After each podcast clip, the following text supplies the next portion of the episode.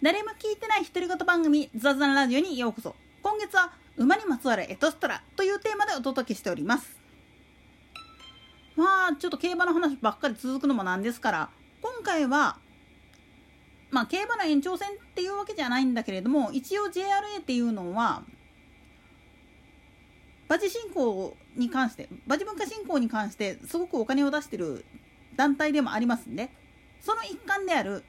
馬術競技に関するエトスタラなお話を。一口に馬術競技といってもまあ一般的によく知られているのは、えー、馬場馬術障害馬術総合馬術っていうのがあるんだけれどもこれ以外にあのー、総合馬術の延長戦みたいな感じで「ジョジョの奇妙な冒険の」えー、第7部「ステイルボールラン」の元ネタにもなっているエンデュランスっていう競技があったりとかあと4頭立ての馬車とかでコースを走り回るスピードレースする馬車競技っていうのもあるんですよね。なんでやねんいえいえこれがねあの海外の馬術競技の中には実はこれも競技として含まれてるんですよね。この新型コロナウイルス騒動で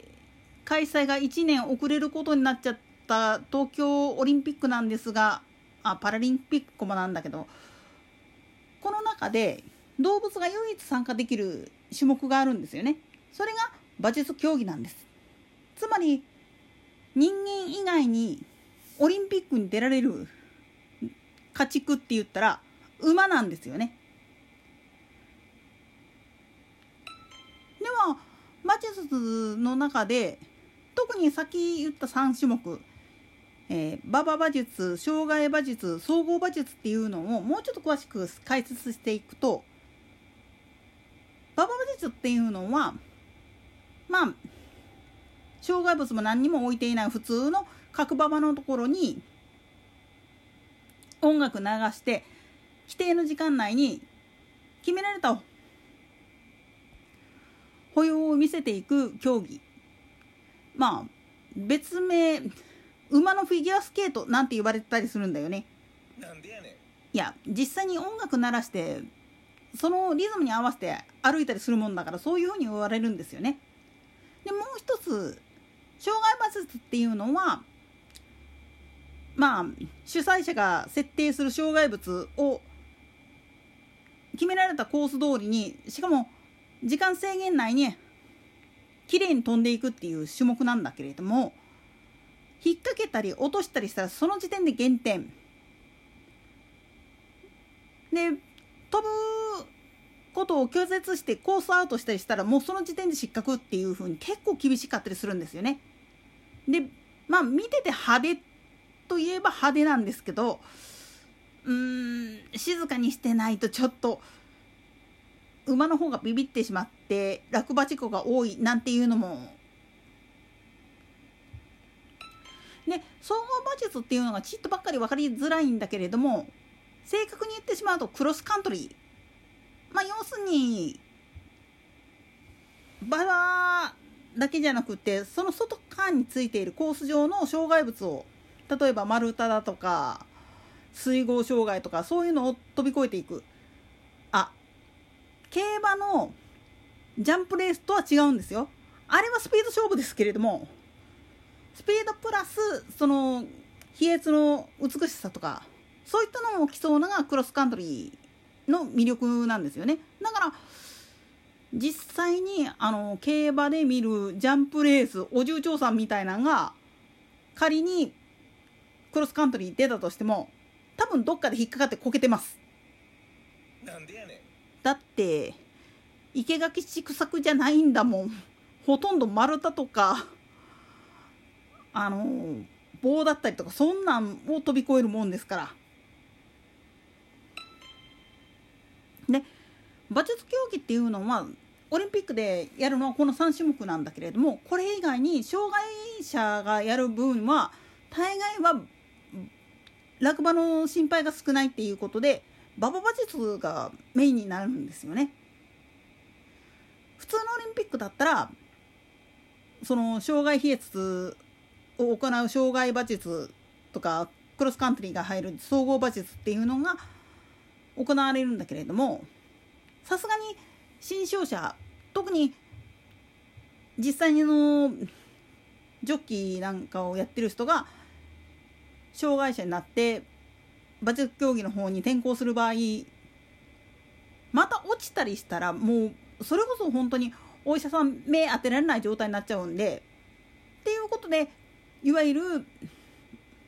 落馬が少ないっていうことで馬場馬術っていう方にシフトすることが多いんですよね。それと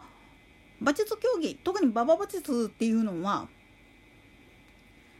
はっきり言ってしまうと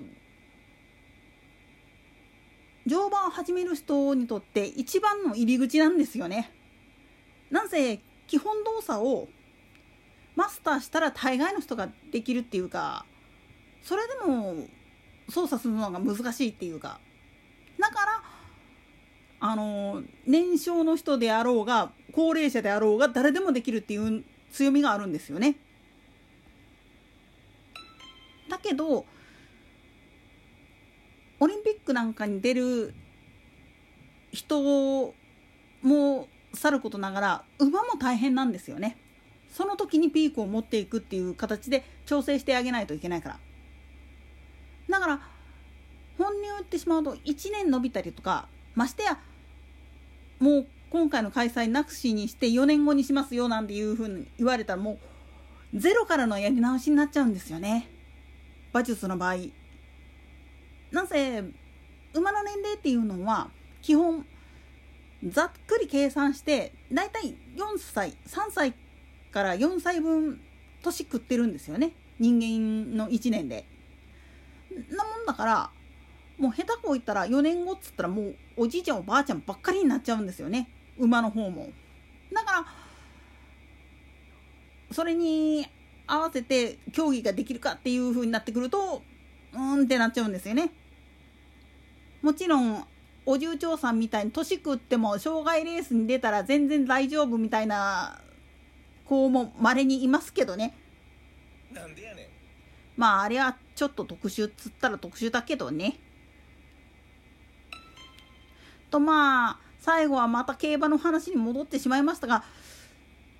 でも実際馬術競技っていうのがあってこそ実は競馬っていうのもつながってくるんですよね。だから今競走馬からのセカンドキャリアとして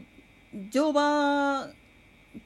が普及してくれることを願っている人たちも多いんですよ。だから今度オリンピック東京の馬事公園で馬術競技っていうのは行われるんだけどもし見る機会があったら生で見に行ってほしいんですよね。もちろん今の感染症騒動が沈静化してからになりますけどね。といったところで今回はここまで。それでは次回の更新までごきげんよう。